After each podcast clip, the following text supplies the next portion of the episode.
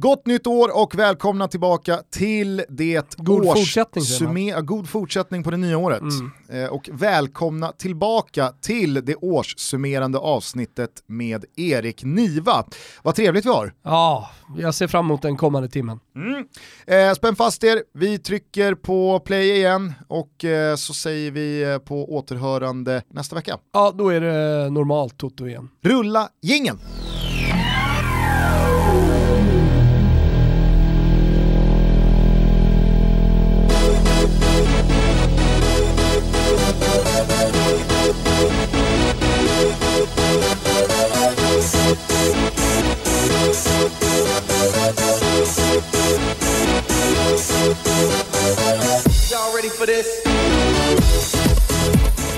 Kort, 2019s eh, allsvenska, var det den bästa man har upplevt? Djurgården gick och vann, seriefinalen avlöste varandra Det var ju verkligen både och där, att det var ju en oerhört fin sportslig allsvenska. Sen är väl ärligt talat för mig 2019 inte det allsvenska året då Djurgården vann guld, utan för mig och för väldigt många andra som är ännu mycket mer involverade så var det ju någonstans villkorstrappans år. Och det var ju skit. Det går ju liksom inte att komma ifrån på något annat sätt. Så på så sätt är det svårt att summera allsvenskan och säga att fan det var den bästa någonsin. Det var ju en allsvenska som kostade mer än den gav på så jäkla många sätt. Som innebar ett stort hot mot så mycket av det som är bra och unikt och värdefullt med svensk fotboll. Så totalt sett var det ju nästan ett minusår trots Bosse Anderssons guldkavaj och trots liksom den där förtrollade eftermiddagen när pokalen bytte ägare och liksom flyttades hit och dit och trots hela hösten egentligen så överskuggar allt det där andra helhetsintrycket i alla fall för mig. Ja, nej, men det var det jag skulle komma till att eh, ur ett sportsligt eh, perspektiv så tycker jag att Allsvenska 2019 verkligen stod ut. Men som du direkt nämnde då med villkorstrappan så blev det ju en annan typ av allsvensk säsong också och hur mycket det då förtog av den fantastiska sportsliga biten. Hur upplevde du året? Ja, men precis som, du, som Erik är inne på, alltså, om man bara kollar på medierapporteringen eh, från egentligen alla så har det handlat, handlat väldigt mycket om villkorstrappan, om relationer mellan supportrar och, och myndigheter och, och protester eh, mot, eh, mot det eh, som någonstans kulminerade med eh, AIKs banderoll, även om inte det handlade om eh, villkorstrappan så var det väldigt skarp ton från en, eh, en, en skarpaste tonen kanske som jag sett i, i svensk fotboll mot eh, polisen. Eh, Kan och- översättas i ett italienskt magasin. Ja, nej men alltså på, de, på den nivån var det ju faktiskt. Och, och, och jag menar den, den banderollen hade ju aldrig skrivits, den hade aldrig kommit upp, eh, inte ens på norra stå, om man får säga så. Eh, om, inte, liksom, villkors, om det inte hade varit villkorstrappans år som Erik säger. Så, så att, eh, jag, håller, jag håller helt med där. Och det, det, det är ju det man är rädd för alltså, om man sen ska börja blicka mot framtiden. Alltså, ska man fortsätta gå på eh, den spanska linjen på 90-talet, den italienska linjen på 00-talet, eh, där tillträdesförbud eh, för smågrejer blev liksom fyra år långa, fem år långa, du får aldrig mer gå på fotboll fast egentligen så är väl det ganska hårt straff för att du har haft en bengal inne i fickan. Alltså så här, allt det där man förbjuder, band, äh, man förbjuder banderoller men du, du, du får det, det är inte fria kurvor, du får knappt ha trummor, du får inte ha megafoner, alltså allting sånt där. Att det Får inte ha en styrs av OH-flagga. mindre... Nej, du får egentligen inte ha, nej precis, dit, dit har vi redan börjat komma. Och, och jag menar så här, supporterkulturen kommer ju heller aldrig backa, utan den, den- kommer ju fortsätta att, att leva sitt liv liksom och tro, tro på sina värderingar och liksom vilja vara, som man säger, eh, ultras liberi, vara, vara fria. Eh, så, så hur mycket man än pratar om kalla bengaler hit och dit så, så lirar inte det med eh, liksom, supporterkulturen. Och, och det lirar framförallt inte med, med villkorstrappor och den, den nya betydligt hårdare linjen som poliserna har. Och då, då, då kan man även väva in våld eh, liksom, i, i det också. Om man tittar på flera händelser det här året Eh, Göteborg i Malmö, eh, derbyn med aik som liksom blev, blev slagna med de här filmerna som kom upp och, och ja, väldigt, väldigt mycket tycker jag ändå talar för att eh, polisen inte kommer backa, för polisen är en myndighet som inte backar. Och eh, då, då är det en farlig utveckling för svensk supporterkultur framöver. Ja, minst sagt en eh, speciell allsvensk säsong. Ja, nej men jag delar ju i stort sett allt Thomas säger, även om jag inte kanske är lika, jag har inte samma position att eh, säga mig företräda någon form av ultraskultur. Jag har inga ambitioner att göra det. Det är liksom inte min bakgrund, men jag känner ju oerhört starkt för supporterkultur generellt och svensk supporterkultur specifikt, för det är ju återigen den som ja, men den som ger allsvenskan livkraft och eh, ja, det är som svårt att se vägen härifrån. Jag kan ju liksom vara tillräckligt gubbig och tillräckligt mossig för att säga att ja men vad fan, kanske inte är det bästa att skriva 13-12 i bengaler och det kanske inte är så jävla konstruktivt att dra upp de där Erik Torell-banderollerna. Men jag fattar ju samtidigt också att är man 22 år gammal och liksom tillhör en ultrasgruppering så är inte liksom pragmatisk, resonabel samförståndston det man nödvändigtvis utgår ifrån. Och jag har ju sorgligt svårt att se exakt hur vi ska hitta en framkomlig väg framåt. Eh, jag tror inte att eh, just supporterrörelsen, i alla fall inte liksom den ultrastrivna delen av den, kommer att sitta sitta och väga paragrafer fram och tillbaka vid ett förhandlingsbord och sen liksom gå med på en kompromiss där de avsäger sig sin pyroteknik, vilket det i grunden kommer handla om. Och det är ju också sorgligt svårt att se just polismyndigheten bara säga att ja men fan, här blev det fel, liksom, här värderade vi konstigt, här silade vi myggen och svalde elefanterna, så nu gör vi om och gör bättre. Det är ju liksom inte så det brukar gå till och det är absolut en stark oro. Det är alldeles för svårt att liksom just hitta tron på att det här kommer gå att eh, få fram en, en lösning som alla, alla tycker funkar. Eh, för det är jävligt lång väg dit. Ja, men vi pratade tidigare om eh, vad eh, damallsvenskan ska göra för att locka support eller problematiken kring, kring att det inte liksom, går folk på damallsvenska matcher. Alltså jag tror att en, en, stor anledning till att det har blivit ett sånt jävla go kring eh, herrallsvenskan är ju för att det finns kortsidor som som skapar fantastisk stämning på matcherna. Återigen, så, om man bara går till sig själv så har jag varit med mina döttrar på liksom, eh, AIK Elfsborg och lite mindre matcher för jag tänker att det är väl en bra början. De har ty tyckt att det varit urtråkigt. Eh, Alba somnade en gång i 60 minuten och vaknade liksom i 89 och så här, kan vi inte gå hem? Vilken jävla burn, ja, men, mot Elfsborg. Ja, men, och, och, och, sen så har jag haft svårt att locka tillbaka dem. Eh, sen så gick jag på AIK Maribor tillsammans med Alba och eh, hon, hon eh, liksom... Det hon ville också in på borta sektionen, hon, hon skulle ha tillbaka för banderollen. Helt ärligt, alltså, hon, hon ville in. Hon sa pappa kan vi inte stå där nästa gång för jag vill sjunga liksom. Och sen så var vi på Fiorentina mot Parma och där var det ja, hög stämning och kurvan sjöng och alltihopa. De, de älskar det, de älskar det draget. Alltså, de är barn, de är fullständigt ärliga. De vill inte ha eh, AIK och Elfsborg med ganska dåligt tryck och det, det är, du säger det, alla säger det, det, det är liksom det, svensk fotbolls bultande hjärta utan kortsidorna, ut, utan den inramningen som de skapar så kanske vi inte har, ja men då, då finns inte det här unika och då, då, då tror jag inte heller att liksom, draget kring allsvenskan kommer vara detsamma. Och det är det, är det vi riskerar någonstans med villkorstrappor och, och hård ton. Ja, och vi riskerar ju förlängningen en massa större saker och en massa värre saker. Vi riskerar ju dels då att en av Sveriges mest eh, utbredda och mest progressiva tycker jag ändå subkulturer slås i spillror mm. och det får i förlängningen att väldigt stor del av en eh, särskild generation kan förlora förtroendet för både ordningsmakten och i förlängningen mm. samhällsapparaten. Alltså jag växte inte upp kring på svenska ståplatser, för vi hade inga svenska ståplatser där jag bodde. Där jag växte, växte mer upp i en subkultur som var liksom knuten till musiken och till aktivismen. Och den subkulturen slogs ju sönder och den subkulturen förlorade precis den här tron i samband med mm. Göteborgskravallerna, EU-toppmötet i Göteborg 2001 när ja, det bland annat var så att polisen sköt skarpt mot en demonstrant och sen manipulerade bevisfilmerna runt det. Och det är klart att sånt gör ju saker med människor, sånt gör saker med ungdomar, sånt gör saker med hela generationer. Och det är ju så jävla, ja men det är så destruktivt och det är en situation där verkligen myndighets-Sverige borde kunna bättre bättre. För ja, det är olagligt med pyroteknik och jag skiter egentligen personligen själv i pyroteknik just i och med att i den mån jag är uppvuxen på en ståplatsläktare så är den en engelsk och där var pyroteknik aldrig ett viktigt inslag. Så personligen kan jag väl känna, ja, men hur viktigt är det? Men så som det har blivit på senare år känner jag också att jo, men det är fan viktigt att de ska få bränna sina bengaler bara för att bara för att det inte ska vara upp till myndighets-Sverige eller till polismakten att diktera exakt eh, liksom vilken kulturyttring, vilken subkultur som ska få leva och vilken som måste krossas och vilken som måste dö.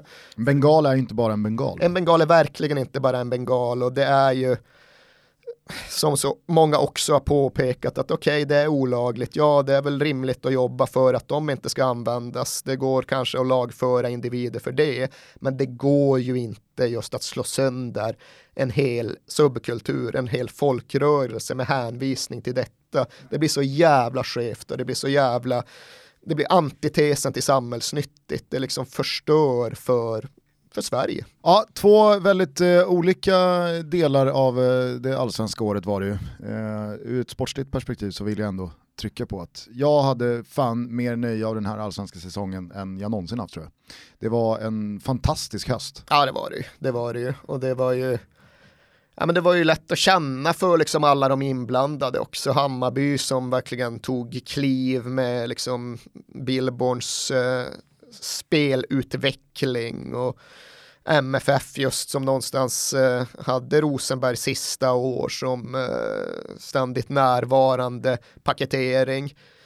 AIK med allt, allt vad ni höll på med, allt vad ni tenderar att hålla på med. Men sen Djurgården som den här symbolen som, jag, jag, vill inte ta någonting ifrån Djurgården, men eh, i, i, liksom, i, i det större perspektivet så, så fick Djurgården för mig i alla fall representera laget som återigen visade att Malmö kan spela in hur många hundra miljoner de vill, det kommer alltid gå i allsvenskan att slå dem ändå. Nej men det, det vi pratade om tidigare, alltså Wolfsburg och sådär, så det krävs otroligt mycket pengar under så otroligt lång tid och dessutom då i allsvenskan, vad är nästa steg för Malmö FF rent sportsligt med sina pengar att göra? Vilka, vilka spelare ska de konkurrera om? Är det då Eh, ja, men är det italienska bottenlags spelare? Ja, Malmö de har köpt in eh, Christiansen som inte riktigt lyckades i Kevo. Ja, men det kommer även AIK, Djurgården, Hammarby också kunna göra. Så här. Hemvändare i form av Nabil Bahoui. Så det, det, det, det är ändå så pass stor sportslig edge för AIKs del, eller i, i, en alls, i allsvenskan, så att det gör skillnad. Eh, och, och, det är klart att de här pengarna kommer de ju liksom alltid kunna köpa sig en, eh, och ha en plats i, i toppen av allsvenskan, men kanske inte alltid vinna. Det är väl det som är skillnaden. Sen måste jag bara säga det att jag såg verkligen fram emot när Erik sa eh, paketering då, alltså så här, tydlig paketering med Marcus Rosenbergs sista säsong. Såg jag fram emot att hur han skulle paketera AIKs säsong. Ja, det, det låter sig fan inte inte göras i en handvändning. Nej. Nej men det kanske paketeras på så sätt att vi satt där för ett år sedan och då vet jag att jag återanvände hur du formulerade mm, dina tankar och känslor kring AIK när de hade vunnit guld, att vilken jävla stryktålig bjässe till förening det här är. Ett år senare så har det mesta gått åt helvete och nu går AIK in i 2020 med. Med, med väldigt lite tro eh, på att det här kan sluta kanon. Alltså det blir också precis som att Djurgården visar att det går att slå Malmö, så visar ju AIK med det här kalenderåret att ja, man kan stå på toppen innan, och det går fort till att vara tillbaka nere, innan, nere i skos, alltså ha skoskav Innan transferfönstret ens har öppnat så pratar man om en mellansäsong för AIK. Men jag tycker samtidigt att AIK förblir en stryktålig bjässe för det är ju sannoliken djupt ingraverat i den klubbens DNA att det ska storma, det ska blåsa, det ska se jävligt. Ibland kan himlen vara ganska grå och allt det där. Eh, och de kommer ju vara thereabouts nästa säsong också. Jag tror kanske inte de vinner allsvenskan ifall du tvingar piska mig och tippa i december 2019. Det skulle jag aldrig göra, för det, det, det, är nog det mest meningslösa som finns. Allsvenska tips i november. Med, var det, var det en känga till Jonas Dahlqvist? det, sjuka, det sjuka är att jag vet ju hur det fungerar inom i alla fall vårt mediehus och ifall man pratar om liksom konsumentintresse så är folk intresserade, ja. det säljer. Ja, ja, och varför det är så det vet jag inte. Men det jag också vill säga om allsvenskan 2019 2019 och det går ju att knyta till allt det vi pratar om att även ett stormigt AIK kommer vara där någonstans även ett Djurgården som vinner ser man lite som beviset på att pengar inte är allt. Men innebär inte det att vi ganska snabbt närmar oss den verkligheten, den i mina ögon rätt deppiga verkligheten, där det kommer vara som det har varit i år. Sju klubbar högst upp i tabellen, alla sju från storstäderna. Jag befarar ju, och det här gillar jag ju verkligen inte, men jag befarar ju att liksom Elfsborg, Kalmar Örebro, till och med IFK Norrköping, det blir tufft. Ja, IFK Norrköping är ju undantaget, de slog ju sig in där i toppsjuan. Men det kommer bli svårare och svårare för småstadssverige, landsortssverige, det som inte är storstäderna att hävda sig. Och där är ju allsvenskan liksom, har varit väldigt motståndskraftig. Ska jag vara ärlig, har den varit väldigt dålig på att just ekonomisera sin verksamhet så att storstäderna har kunnat göra sitt logiska ryck, för det är ju logiskt, det är ju så det ser ut överallt annars, det är klart det kommer bli så, men jag tycker det är trist och jag befarar väl just att ja, men nu har vi nått den punkten där det inte kommer gå att skruva tillbaka dig heller. Och 2019 så kan man ju också nämna IFK Göteborg som eh, inledde den här säsongen som nästan nederlagstippade av många och Poja hade haft en ganska tuff start i IFK Göteborg men eh, gör en eh, supersäsong utifrån de förutsättningarna. Och kanske är tillbaka lite grann. Eller det är i alla fall min känsla. Ja, de kommer ju komma tillbaka, dels för att jag har högt förtroende för både Poja och Ferran, men också just för att de är IFK Göteborg från Sveriges Så. näst största stad. Deras möjligheter ser helt annorlunda ut framåt och det är inte bara för att de vann Uefa-cupen 82 och för att eh, Kamratgården står kvar, utan det är just för att demografin och samhällsutvecklingen talar för dem och mot Kalmar. Vi är sponsrade av Betsson och eh, det är ju en fullmatad Serie A-omgång som inleder det nya året. Så att eh, Thomas, du får i uppgift att sätta ihop en rejält eh, underbyggd Toto-trippel. Japp. Och så hittar man den via våra sociala medier. Man gör det via våra sociala medier och självklart också Betssons sociala medier. Följ dem på Instagram och Twitter. Men bara redan nu, ska du bjuda på en tanke i alla fall? Nej, men jag har ju en given tanke va. Det är ju Atalanta-Parma, att den matchen kommer gå över. Det är, eh, det är två lag som gillar att gå framåt. Kulusevski, Jervinho har ju sprungit sönder eh, försvar under hela jävla hösten och Atalanta vet vi hur de gör. Liksom, de, har bara, de har bara en växel och det är, det är full jävla gas framåt. Så att eh, Atalanta, Parma, den kommer gå över och den kommer vara med i den här trippen. Och den här trippen hittar ni alltså via våra eller Betssons sociala medier här nu dagarna fram till kickoff. Stort tack till Betsson för att ni är med och möjliggör Toto Balutto. Kom nu ihåg att spela ansvarsfullt och att du måste vara över 18 år för att spela. Behöver du stöd så finns stödlinjen.se. Zlatan har landat i Milano, nu börjar den sista showen Gusten och eh, på tal om att börja, Milan Sampdoria, kommer han spela från start? Kommer han sitta på bänken? Vad händer egentligen i den här matchen? Vad händer egentligen med Zlatan och hans första tid i eh, Milano i den rödsvarta tröjan? Det finns bara ett sätt att följa det här på Gusten.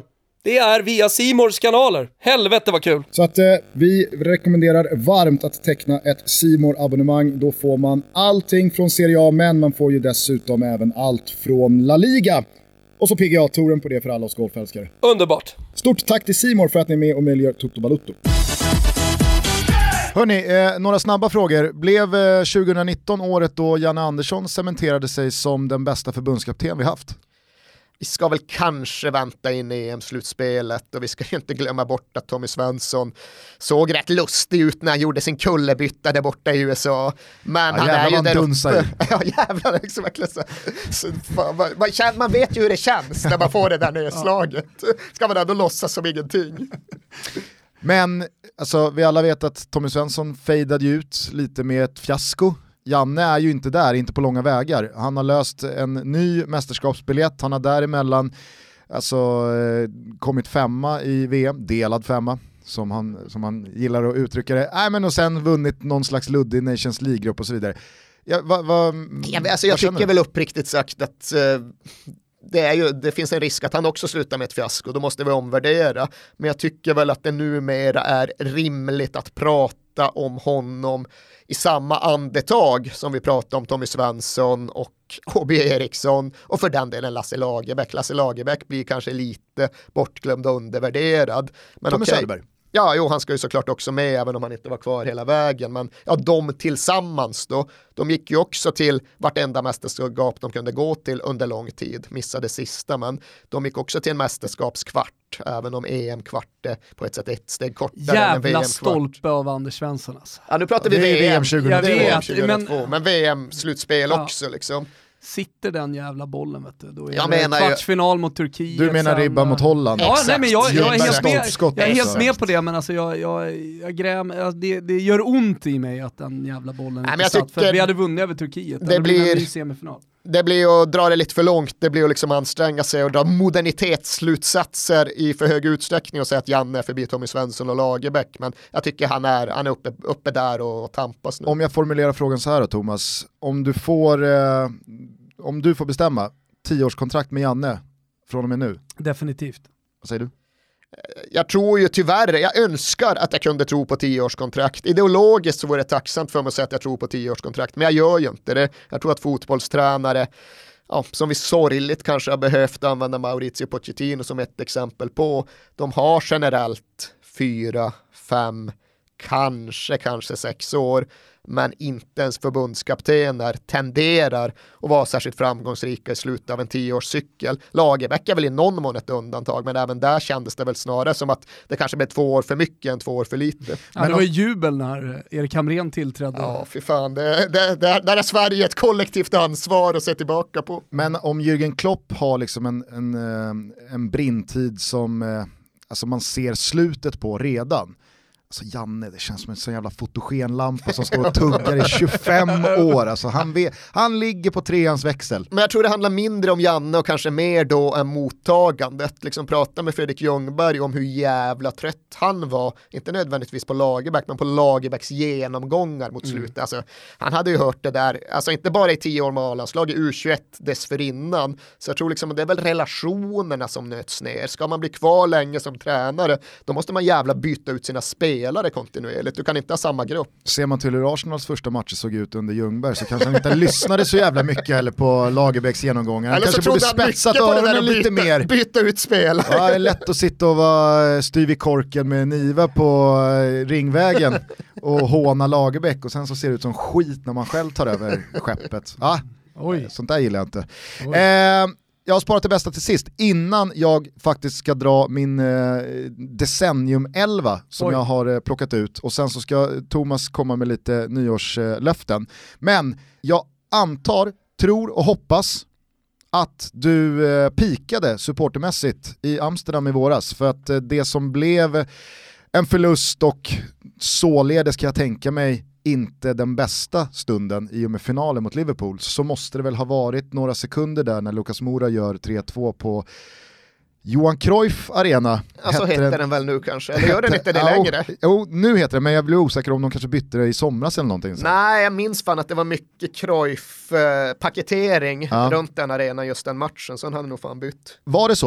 Var, Ja, var det dina bästa sekunder i, i livet bortsett typ barnafödsel? 100 och- procent, 100 procent. Det var piken, kommer alltid förbli piken. Och liksom 2019 ur ett Tottenham-perspektiv, det kommer alltid vara 5 plus för mig. Jävla 2019 Tottenham Ja, haft. fan. Och liksom det säger jag ju trots att jag är genuint och innerligt sorgsen över den här hösten så är det fortfarande så att får jag liksom den piken och det var inte bara Amsterdam, det var ju Man City borta, det var ju hela Champions League-våren egentligen, så tuggar jag i mig liksom den emotionella gropen som hösten har medfört för jag vill ju liksom jag vill att det ska hända, jag vill att det ska liksom, att fotbollen ska kännas, jag vill inte ha det där liksom konstanta som är likadant varje år. Så att det blev så som det blev, det hade jag aldrig kunnat föreställa mig, det hade jag aldrig kunnat drömma om och jag måste alltid i de här sammanhangen betona att liksom de åren som formade mig som negativ, pessimistisk, desillusionerad Tottenham-anhängare, det var ju liksom de just formbara 90-talsåren när jag investerade som mest och bodde där. Så jag har ju alltid sett Tottenham som klubben som kommer behöva kämpa som svin mot Coventry City för att eh, inte dras in i nedflyttningsstriden. Jag har aldrig kunnat förlika mig med Tottenham som klubben som faktiskt hävdar sig i Champions League. Så att vi fick den här våren, att vi fick det där målet, att vi fick den vändningen i det som redan på förhand var den största matchen med Spurs under min livstid, kommer aldrig att kunna gå och slå det var såklart synd som fan att finalen blev som den blev, att den blev helt innehållslös, att vi inte gjorde oss själva rättvisa, att vi inte fick något att minnas därifrån hade vi vunnit finalen hade jag varit klar liksom. Då hade jag skjutit ut mig från fotbollssporten och jag var så jävla redo att göra det också. Jag var så klar inför den tanken att nu är jag färdig. Du hade preppat mejlet till, till Aftonbladet och till Nunstedt och tack för mig. Det hade varit slut då. Så, jag var så bekväm med den tanken. Det är väldigt tanken. enkelt, det är bara att gå in i politiken så är det kört. Men ja, nu blev det inte så. Nu kommer jag väl leva mitt liv eh, hela vägen med någon form av oförlöst tagg i mig. Men det kan jag leva med. Som sagt, jag fick de där jävla sekunderna. Det var mer än jag någonsin hade kunnat drömma om. Och som alla vet, the great fallacy is that the game is first and last about winning. Vad händer om eh, Mourinho går och vinner Champions Nu vet jag att det är en hypotes som du inte ens kan ta in Nej. och du kommer skjuta ner den innan jag säger ja. det.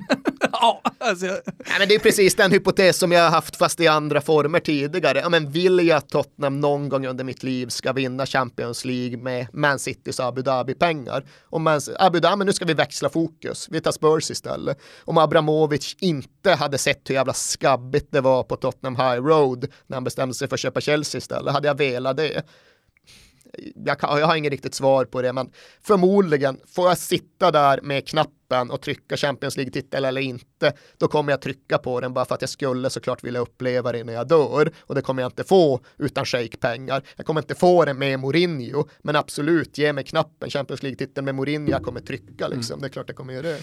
Går det på något sätt att sätta ord på vad man känner i kroppen de där sekunderna? Alltså allting blir så jävla klyschigt, det går liksom inte att komma ifrån, men det är ju liksom utomkroppsligt. Det är ju det där att liksom det är någon form av blackout och man vet verkligen inte vad som pågår och kan inte titta tillbaka och säga, men just det, jag gjorde de där grejerna de där sekunderna. Ingen aning. Det är liksom, excuse me while I kiss the sky, liksom. Jag vet jag vet fan inte vad som pågick då uh, och jag är glad att jag inte vet det. Hur hanterar du att din son nu blir Tottenham-supporter under Glory Days? Ja, det är svårt att hantera. Sen är det kanske ännu svårare att hantera faktum att hans... Han är Liverpool-supporter? Nej, det är han jävlar i mig inte. Men hans engagemang kommer och går ifall jag formulerar mig Aha, så. Okay. Mm. Och det kan man ju tycka, det kanske är en konsekvens av att det var lite för enkelt, att han fick följa med och se Spurs slå Real Madrid på Wembley bland det första han gjorde. Men äh, än så länge är det så att just hans, hans engagemang mm. kommer och går. Jag tror att det var första gången du gästade oss som du formulerade de fantastiska orden att jag, jag, jag, jag fattar inte hur man som förälder kan sätta en Barcelona-mössa på sitt barn och liksom låta barnet växa upp i en värld där vi håller på Barca, vi vinner. Vad gör det med ett barn? Ja, verkligen, verkligen. Alltså, det, ja. ja. Jag tyckte det var väldigt roligt. Nej, men eh, fan vad, vad, alltså, jag, jag, vet inte hur du känner Thomas, men jag, jag, satt där, jag satt på Solvalla faktiskt och kollade den här matchen med Hasse Backe. Bra, bra eh, häng. Och eh, men jag, jag, tänkte på dig direkt och kände så här, jag hoppas att eh, Niva känner allt det som han nog har varit skräckslagen i så många år att han skulle ha tappat. Eh, och att det fortfarande finns där. Ja, det blev ju inte det där som eh, jag liksom har pratat med vissa Hammarbyare om att ja, fan, de vann guldet 2001 och sen då liksom. Ja, utan det är väl just det att hade vi vunnit titeln då hade jag väl förmodligen också hamnat där och då hade jag liksom haft någon existentiell kris och sen inbillar jag mig att jag hade mer eller mindre liksom inte slutat bry mig men det hade varit på en mycket sundare nivå därefter. Så det blev kanske till det bästa med torsk i finalen? Nej det får du mig aldrig att säga men jag hör vad du säger. Hörru, hur många Pepsi blev det på nyårsdagen då? Nej, alltså jag tjackade en karta och sen så var jag med mina tjejer i fotbollslaget, tog ju slut direkt, jag var ju tvungen att tjacka en karta till Gugge! Så nu jävlar, du står här ute i Boden och det är ju perfekt väder va, så det är så här lagom kylt när man hämtar det i Boden. Nej, man är inne på andra plattan va? Nyårslöftet har börjat kanon alltså. ja, för fan kunde inte börja bättre. Nej, det är imponerande. Hoppas ni hakar på. Vi ska dricka mer Pepsi 2020 än vad vi gjorde 2019. Nu kör vi! Gott nytt år! Gott nytt år! Pepsi! Gott nytt Pepsi-år.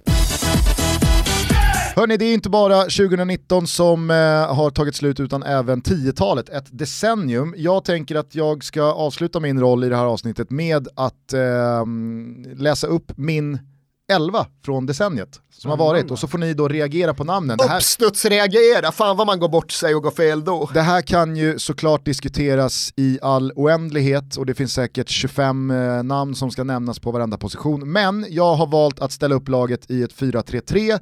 Jag har bara landat i två värdiga mittfältare så jag har lämnat en lucka så att ni får på volley ta ut en mittfältare som ska med. Ja, liksom Xavi och Iniesta ska ju vara med, så ifall ingen av dem är med så... En av dem är med. Okej, okej. Eh, och bara Ska vi att... tänka på balansen i Nej, laget? för fan. Bara de elva sånt, bästa sånt, spelarna. sånt, eh, Okej. sånt bryr jag mig inte om. Men jag tycker att det är värt att påminna folk om att 2010 är ju liksom en viktig brytpunkt för decenniets 11. Det finns ju jättemånga spelare som var aktiva in på 10-talet, men som kanske la ner 2012-13, pikade 2008.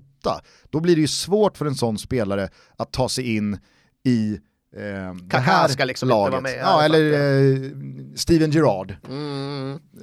det, det, det blir ju liksom, eh, det, det blir ju tyvärr deras lott i livet att de hamnar på båda sidorna om decenniet. Vi pratade innan vi gick in i studion om Inters trippelvinnande lag 2010. Jättemånga otroliga spelare i det laget, men tre år senare så hade de flesta hängt upp dojorna i björken. Så att, eh, ja, Ja, vi, eh, får, vi får resonera oss fram till något här. i mål står Manuel Neuer. Eh, Det känns ju spontant rätt, även om han har gått ner sig nu de sista åren. Självklart. Så, så är hela hans tiotal, fan vinner VM allting, vinner Champions League med FC Bayern, känns rätt. Mm. Och han var liksom en ny målvakt. Så jag har så jävla svårt för, för, för tyskar, så att, eh, jag vill ju någonstans här, bolla upp i eh, Gigi Buffon. Jag tänkte på men jag- Buffon men där men blev det också mer- lite så här. När pikade han- egentligen Buffon? vem vet? Ja, Nej, han har aldrig pikat. vet? 2006 VM-guldet kanske, men... eh, Han var som bäst när han kom fram i Parma. Ja men på ett sätt, för då var han så jävla reaktionssnabb. Hela hans jävla karriär var downhill. Ja, men Ja, men han var ju stor och reaktionssnabb. Det var ju lite som som med Neuer också faktiskt. Jag tyckte när han kom fram i Schalke, bara den jävla auran, satan i Mm. Men du mig. vet, alltså Schalke det är 10-11. Så Nej, det, är, så- det är det här här, decenniet. där. Ja, men sen så tycker jag någonstans att han var lite banbrytande i det här, eh, nu, nu, nu har väl inte det riktigt satt sig i den moderna fotbollen, det handlar väl mer om, mer om att vara bra på fötterna, men, men att han ändå stod så långt upp. Han blev, mer, han blev mer av en extra back, en libero och sådär. Han skrev ju om Det- eh, målvaktsboken. Exakt, det- och det ihop med framgångarna och alla titlar gör väl honom till... Jag var på en match, VM åttondelen 2014 i Belo Horizonte eh, och då var det Tyskland mot Algeriet. Algeriet var ju svinbra, Algeriet var fan bättre än Tyskland både i match och i förlängning. Men Neuer spelade så jävla högt upp och lyckades komma undan med det liksom. Så där var väl verkligen den matchen det blev uppenbart att ja, sweeper keeper, det har funnits förr men det här är en nivå till. Eh, jag drar backlinjen då från höger. Eh, Dani Alves, Vincent Company, Sergio Ramos och Marcelo. Ah, mm, Dani Alves måste väl kanske vara med just för att han har vunnit en miljard titlar, vilket ingen någonsin tröttnar på att påpeka. Ramos tycker jag absolut ska med för att han just definierar Real Madrid och deras förmåga att vinna. Det fanns ju många mittbackar att det- välja mellan, men för mig så blev Vincent Company, alltså han kom med för att han var, och är för mig, symbolen för Manchester City, men även för det belgiska undret och den här generationen som till slut tog en VM-medalj eh, och på många sätt och vis blev ett av världens främsta landslag också. Någonting i mig här ville få Trent Alexander-Arnold till, men, men det går inte, han Nej, får komma på, på nästa decennielista. Exakt. Nej men, eh, Van Dijk är ju samma sak, liksom det är för lite. ja, alltså, Eh, tyvärr, men han kan inte tävla mot tio år här. Vad fan vi ska tänka, vad har vi mer, vad har vi, vad har hänt Ja, under men det det här blir ju någonstans årtiondet? spanjorer, tyskar, Piqué, Gerard Piqué absolut, nä, men portugiser, Pepe ska in, Pepe hade varit det hade härlig varit mäktigt. Eh, Vad- Sen sen med vänsterbackar. Chiellini, det Bonucci, inte. nej, de, det nej tyvärr. inte. Det, det, De har, de har inte den stora titeln heller. Mats Hummels går inte heller, han är för svajig liksom. Terry var för mycket eh, 00-talet. Filip Lam på en av ytterbackarna kastade jag ut, han kan ju spela på båda därtill. Ja, men jag kände ändå att Marcelo är med och starkt bidrar till fyra Champions League-titlar. Starka kort, Ja, får nej, man säga. nej vi kanske... Vänsterbackar, vad har du där? Ja, det, är ju, det är ju en, alltså, precis som i det svenska landslaget under många år. Det är, Skulle inte, skulle inte Alaba få liksom, det där lyftet och bli så jävla bra? Ja, men han fick ju aldrig det. Nej, Liksom. och så, så blev han offensiv mittfältare i det österrikiska landslaget som var lite som Schweiz sådär. De skulle vara en outsider i mästerskapet, men så, så blev det bara platt De pikade ju när de gjorde fem på Erik Hamréns Sverige på Så är. Friends. Så Ja. jävla dåligt svenskt landslag. Nej, vi får, vi Ni kan kanske ju- är nöjda? Ja, vi får fan vara det. Ja. Härligt, då finns det här nu ett tremanna mittfält Med en vakans. med en vakans. Ja, men jag hävdar ju både Xavi och Iniesta. Okej, Xavi jag- pikade väl kanske lite Jag har för inte tidigt. med Xavi men- utan jag har med Iniesta för att Xavi var väldigt mycket för mig. EM 2008, första Champions League-titeln där med Guardiola 2009 och det kan jag ju inte ta hänsyn till Nej, när jag ska ta 20 ut decenniets elva. 11 var han ju fortfarande svinbra. Han var fortfarande svinbra men sen så börjar han ju droppa av samtidigt som 2012 Iniesta.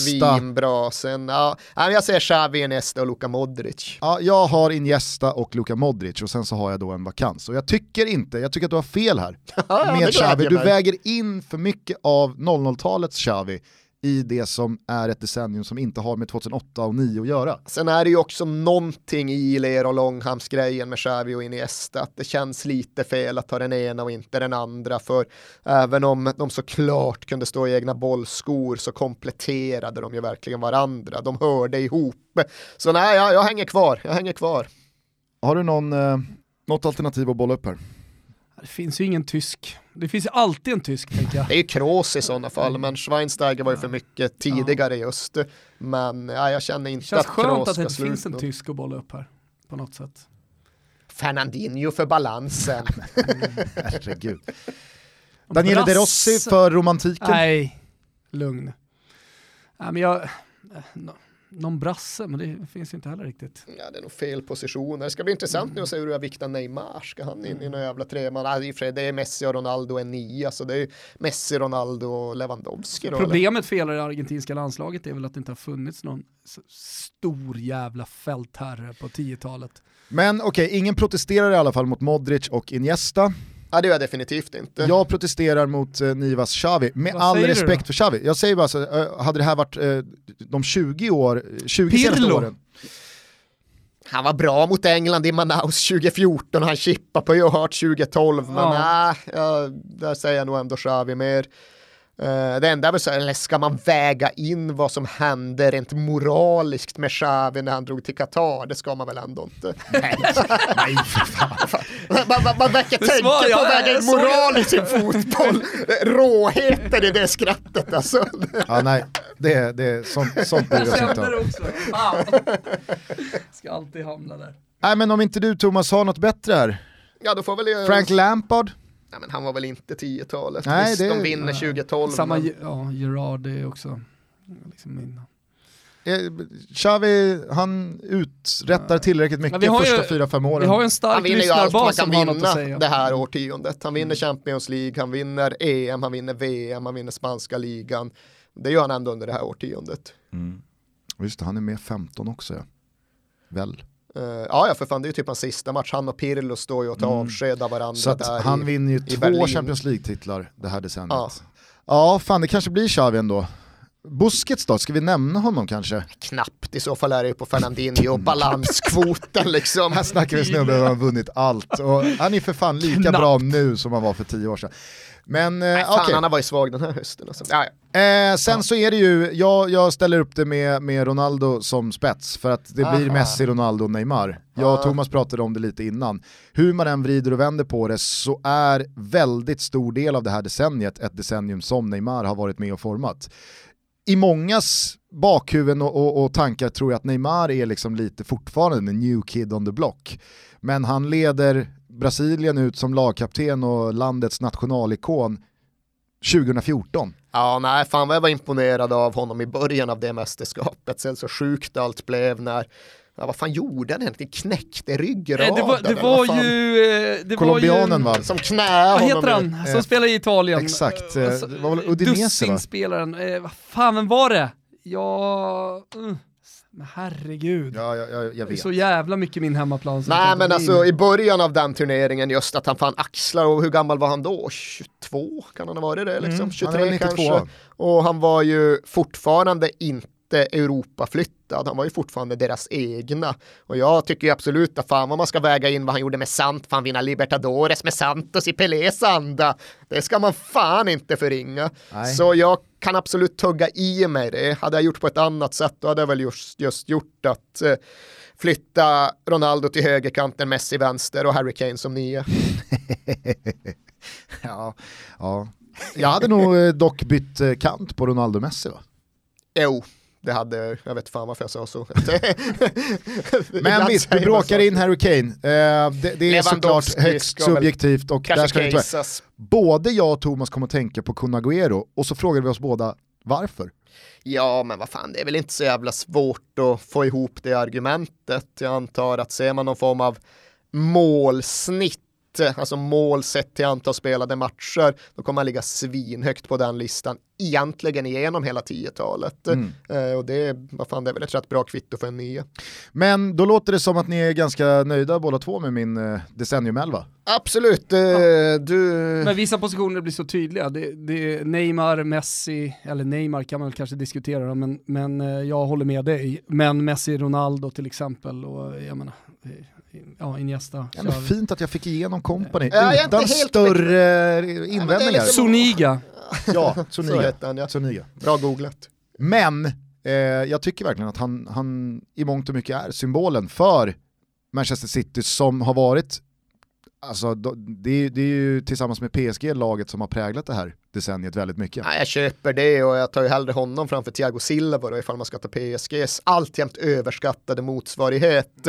Sen, ja, där också liksom att det kompani, även om vi inte ska väga in moral eller egentligen väga in någonting överhuvudtaget så är det klart att jag tycker det är värt oerhört mycket att han någonstans lotsade Man City från att vara den klubb de en gång var till att bli den klubb de är idag med allt vad det nu innebär så hade de inte liksom fått det att funka, de hade inte fått det att hänga ihop ifall inte kompani hade varit där som bryggperson. Sen kanske det också hörde föregående årtionde till, men det är klart att det är värt mycket. Och Ja, nej, det är lite också kandidaterna är för suddiga. Piqué och Hummels och Thiago Silva. Och Ja, det jag eventuellt skulle igen. kunna säga, det, det eventuellt skulle kunna säga eh, när man spelar Fifa eh, på Xbox så har, finns det så linjer mellan spelarna, om de pratar tyska så blir det starkare och blir laget starkare och sånt där. Eh, Alltså, men, men framförallt så Fifa här, foot draft som jag vet min son håller på med, då blir det gröna och orange. Exakt, Ja, exakt. Men eh, om, om man bara ska liksom prata om så här, hur det här laget ställer upp, vad blir det för lag? Jag menar, Neymar, Ronaldo, ja, det är klart det kommer bli bra, men det finns ju faktiskt en bättre nummer nio under det här decenniet som i så fall ska in istället för Ronaldo. Får man flytta ut honom till vänster eller då ta Neymar och det är Lewandowski. Mm, men han får tyvärr inte plats här. Nej, nej, men jag Nej, ville jag bara fick, ju hålla hån, upp... ja, men jag fick ju eh, hånskrattet när jag frågade om balans. Så Ja. Jag har släppt. ja, ja. Och moral, då är inte Ja, det, Ronaldo... det var, Nej, det men det är väl mycket klart mer det intensivt hånskratt. Det är väl klart att Lewandowski ska nämnas här, men det, det, Nej, blir, jag- det blir kvisten. Avslutningsvis, Thomas Wilbacher, vad har du för nyårslöften? Nyårslöften. Vad kommer hända? Äh, vad kommer hända? Eh, men jag, jag skrev ner lite, jag satt en kvart innan här. Eh, dels, Halvtimmen blev en kvart. Ja, äh, ja exakt. Tre minuter satt han. Eh, tre minuter satt jag. Eh, nej men det kommer bli en Zlatan-diskussion under våren. Om man nu går till Milan och fortsätter att spela fotboll så kommer det bli eh, en landslagsdiskussion. För jag är helt övertygad om att han kommer göra Kommer du driva mål. den? Nej jag kommer definitivt inte driva den den här gången. Va? jag, jag tänkte att jag skulle vara Zlatan trogen hela tiden men det går inte längre. Va? Nej men eh, det, det, det kommer bli en ganska trött eh, Zlatan-diskussion, det tror jag ändå. Vad säger ni? Ja, det är frågan vem som kommer driva den. Det är svårt att liksom peka ut. Jag tror Wegerup ligger högt. Ja. Ja, Intressant. Ja, italiensk media kommer liksom mm, pusha på den. Eh, så så det, det, det tror jag. Och sen så kommer det bli en disk, eh, diskussion om vi nu pratar liksom om uttagningen till EM kring John Guidetti. Och hans vara eller inte vara i det här landslaget, men man pratar symbolik så han, ja, han, det är många som gillar honom, man märker det, man går på Friends Arena när det är matcher och John Guidetti kommer in, det är ett jävla jubel som går genom publiken. Han är, han, stor, jag menar, älskad efter eh, det där eh, 92-guldet, eh, alltså U21-EM-guldet fortfarande. Och den Varför blir det? Ja, just det, generation 92. Ja, jag undrar vad fan var 92, 92-grejen? Nej men Eh, om nu Guidetti skulle tas ut och om nu Zlatan skulle ta sig in i landslaget igen så vet man ju vem som offras. Det är lammet Sebastian Mm. Andersson. Ja, men det krävs ju lite. Bäst i Sverige på att ta en petning. Fan vad fint mål han gjorde mot Färöarna, då liksom in framför sin försvarare. Han är ju otrolig häst. Ganska Vinner mycket närkamper i Bundesliga, det gör han fan. Ja. Nej, men det krävs väl att någon annan anfallare som då förmodligen inte Mikael Ishak tar ett kliv under våren för att det ska bli någon kraft i den diskussionen. Så Men- länge det är liksom Sebastian Andersson hit eller John Guidetti dit, där tror jag inte folk kommer engagera sig så jävla mycket. Nej, Där kanske inte. finns det Men det kommer i alla fall en Guidetti Zlatan-diskussion på något sätt om han nu spelar i Milan. Ja. Och sen så det beror det väl lite på hur Zlatan tacklar det, alltså vad han väljer, väljer att kasta in för, Jag för inte- grejer i elden så att säga. Nej, Jag tror inte Zlatan-diskussionen kommer bli speciellt intensiv den här gången, för jag tror det kommer vara helt uppenbart för alla att han inte kommer delta. Eh, om det är svårt att eh, singla fram vem som eh, leder Zlatan-diskussionen så är det i alla fall låga odds på att det är Hasse Backe som driver liksom, Guidetti out-leden. Ja, ja. Definitivt. Definitivt. Eh, Säger han nej, det med viss svävan och tveksamhet i rösten eller? Nej. Jag är väldigt glad att vi har suttit här nu i, vad är det, en och en halv timme och inte ens nämnt det jag tycker är tråkigast att prata om inom fotbollen och det är VAR. Men man måste ändå liksom, eh, någonstans så måste vi leva med det. Och eh, 2020 blir ju också ett VAR-år på ett eller annat sätt. Men jag hoppas och tror, om jag nu får eh, liksom önska mig snarare än att liksom bara kolla i spåkulan, att man backar ett steg liksom, kring, kring VAR. Jag, nå- jag tror inte det, men jag hoppas att man gör det. Lite Och likt en inse- svensk polismyndighet eller? Ja, exakt. Ja, nej, ja, där, är, där är jag helt med dig. Jag tror att eh, Alltså man kommer inte ta bort det helt och fullt. det blev skit och nästa år så kommer den stora massan svänga från att ja, men VAR är en bra grej egentligen till att det här blev inte bra. Den har väl svängt tydligt för länge sedan, eller? Alltså grejen att jag ska ju ärligt erkänna, det är ju just apropå den stora massan saker som man blir liksom kärad och fjädrad och avsläppt vid stadsgränsen för numera. Att jag ville ha en typ Typ av vallösning. Jag minns att det var runt 2010 som jag liksom tröttnade på att varenda gång Barcelona eller José Mourinhos lag spelade så var det 14 timmar domardiskussion direkt efter. VM 2010, Lampard slår en ribba ner, två meter över linjen, spela på liksom. Samma eftermiddag, Mexiko, nej det är Argentina som gör ett mål på Mexiko i Johannesburg som är fem meter offside. De står på arenan, pekar upp på storbilden och visar, vad fan kolla hela världen ser det här. Domaren, jag har tagit mitt beslut. Bara, ja, men det här går inte, sporten är nu- numera för svårdömd, för snabb, för förgiftad, för ohederlig för att de gamla traditionella domarna ska ha en chans längre. Så jag ville ha någon typ av videohjälpmedel. När VAR kom så kände jag, ja men vad fan vi får väl försöka med det så får vi se vart det tar oss för vi måste göra någonting. Men nu accepterar jag ju just utifrån den stora massan att så länge ingen jävel vill ha VAR så ska det inte heller vara så att VAR piskas igenom ändå för att några jävla beslutsfattare vill ha det. Fotboll, likt all annan folkrörelse, måste ju någonstans styras av någon typ av majoritet. Och eftersom att fotbollen tydligen inte vill ha VAR så tycker inte jag att vi liksom ska baxa den framåt utifrån någon idé om att ti- om tio år så vänjer sig folk och då har det satt sig. Utan vad jag tycker det är egentligen skitsamma, vad jag hoppades på är egentligen skitsamma. När så många tycker att det har blivit så dåligt, då borde vi ta ett steg tillbaka och tänka om. Ska det få bli slutorden? Ja, slutorden. Eh, det var inga fler, jag ska, jag ska inte blicka mer i spåkulan alltså.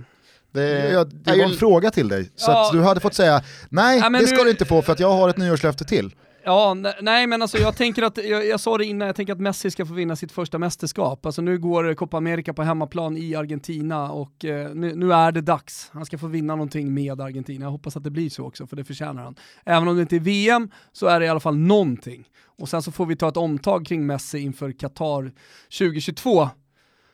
Då blir det spänstiga diskussioner. Det är Det är för spänstiga. övrigt lite eh, i ögonfallande eller i alla fall notabelt att vi har kört hela 2019 utan att nämna namnen Daniel och Kindberg överhuvudtaget. Nej. De kommer ju tillhöra eh, det vi minns med 2019. Ja, Verkligen. Definitivt. Eh, nej men eh, och så- korta grejer så vinner Italien vid EM. Alltså nu är det så här tippning och det är skittråkigt men Italien vinner EM. Tippning Eh, också. ja, jag, jag vet. Eh, Italien vinner EM, Super Mario avgör i, i finalen. Det ser jag framför mig. Eh, eh, 60-talet det tas ett Det grepp ett i. When We Were Kings. Kings. 60-talet får ett uppsving. Alltså, Erik. Niva, om han fan inte gör det, då startar jag When We Were Kings 60-talet, bara som en egen podcast. Och det, det är så framme. Och sen så ser jag eh, Erik Niva på scenen på Cirkus få, få eh, ett jävla eh, mottagande där. Det hoppas jag i alla fall. Nej, I så fall ska jag vara bättre än jag var förra gången. Ja, det, är du mitt, får en det är chans- mitt löfte i Du så får en fall. chans till alltså. Mina Europamästare heter Belgien och jag tror att PSG tar den där Champions League-bucklan till slut. Vad tror du? Ja, så jag gjorde något som det jävla ranking bara häromdagen, men en ranking är inte nödvändigtvis detsamma som ett tips. Det var Liverpool 1, Barcelona 2, PSG 3. Eller om det var Real Madrid 3, ja skitsamma. Jag tror inte PSG vinner, men jag tror de når längre än de någonsin tidigare har gjort sedan George Weahs dagar. Mm, Vilka, vilka lyfter bucklan i det så röriga EM-slutspelet som stundar? Det går inte att tippa något annat än Frankrike. Även om de inte får någon hemmamatch så har de ju den klart bredaste truppen. De kommer ju vara bättre än de var när de blev världsmästare. Och det där som gällde förut, att ja, men du vinner inte två mästerskap i rad, det pulveriserade i Spanien rätt bra. Jävla ny position ändå, att man inför ett EM så här, man kan inte säga någonting annat än Frankrike. Så jävla överlägsna är väl inte Frankrike? Ja men det är väl lite sådär som förhandstipsen var du får det låta som att det är liksom PSG i Ligue 1. Det går inte att säga någonting annat än att PSG vinner ligan. Alltså det är för fan EM vi pratar om. Du har Spanien, Tyskland, Italien, Portugal, England, Portugal, Belgien. Jo, jo, men ifall man har en jävla Det går inte om man har den tråkiga utgångspremissen att det man tippar är Fick det inte som Frankrike också en svintuff grupp med Tyskland, Tyskland och Portugal. Portugal? Ja men det räcker ju att vinna en match så går de vidare ändå. Ändå det. Ja fan, ett tips utgår man från den bästa truppen. Okej, ja ja. Och då går det inte att säga något annat än Frankrike, för den bästa truppen har de. Hörni, vi gör som Edin Dzeko gjorde efter att han gjorde 2-0 mot Stoke, vill jag minnas att det var. Drog av sig tröjan och visade den plattaste liksom, budskapstishan någonsin. Happy New Year stod det på den.